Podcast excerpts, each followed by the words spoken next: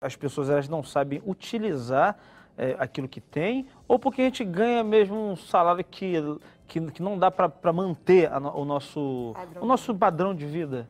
É, inclusive hoje, é, dados aqui do final do ano de 2018, mais de 60 milhões de brasileiros com nome negativado Rapaz. no SPC.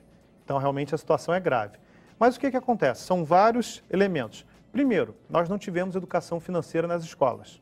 Ninguém chegou para a gente e falou: olha, dinheiro trabalha assim, trabalha assado.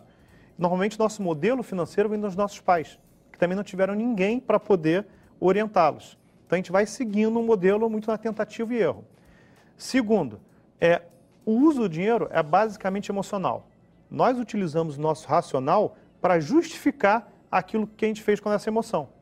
Então, muitas vezes a gente vai num shopping, vai passear e vê aquela coisa na vitrine que está lá preparada para chamar sua atenção. É, nós, em termos gerais, brasileiro, os brasileiros, é, não investem em autoconhecimento, em se conhecer. Só que as empresas, é, marketing, eles conhecem você melhor do que você mesmo. Então, eles sabem qual a cor que vai chamar sua atenção, é, a música quando você entra na, na, na, loja, o cheiro que vai estar na loja e vai estar no seu presente.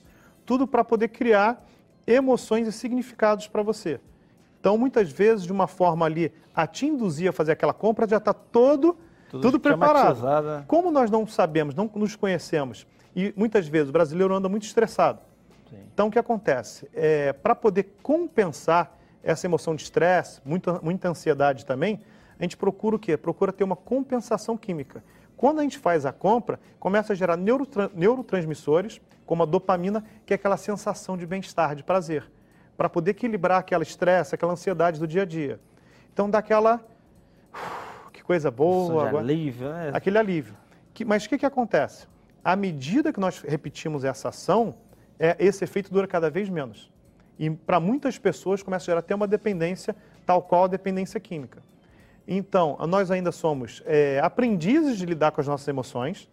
Então, esse é um outro motivo e nós não sabemos como o dinheiro funciona. Então, coisas básicas, como fazer um planejamento financeiro, é, ter ali anotado uma planilha, é, seja no aplicativo ou até mesmo no caderno, suas receitas e suas despesas, é, mas com rigor, com detalhe. Se eu gastei cinco reais num café, anotar, só para eu poder ter o conceito. Para no final do mês eu falar, opa, deixa eu ver aqui, quanto que entrou, quanto que saiu, e dividir isso por setores. Inclusive, depois, ao final, eu vou deixar meu site, tem lá para baixar uma planilha gratuita, ah, dividido em setores lá de educação, habitação, transporte, vestuário, lazer, enfim, saúde, dividido em gastos, para a gente começar a ter o quê? Uma clareza. Qual área que eu estou gastando mais? Para quê? Para uma tomada de decisão. Não é que eu vou deixar de tomar o um café na rua, mas eu vou falar quanto que eu estou gastando de café no mês tomando café na rua. Será que eu poderia fazer melhor uso desse, uso desse dinheiro ou não? Não é aqui que eu quero mexer. É em uma outra área da minha vida que eu vejo que eu estou desperdiçando e eu posso gerenciar isso melhor. Então, isso vai trazer uma clareza. Então, seria primeiro é a questão dos paradigmas das pessoas, respondendo sua pergunta. Depois, falta de educação financeira. E terceiro, coloco aí as emoções. A gente ainda tem que aprender a lidar com as nossas emoções. É um conjunto muito grande, né? É um conjunto muito grande.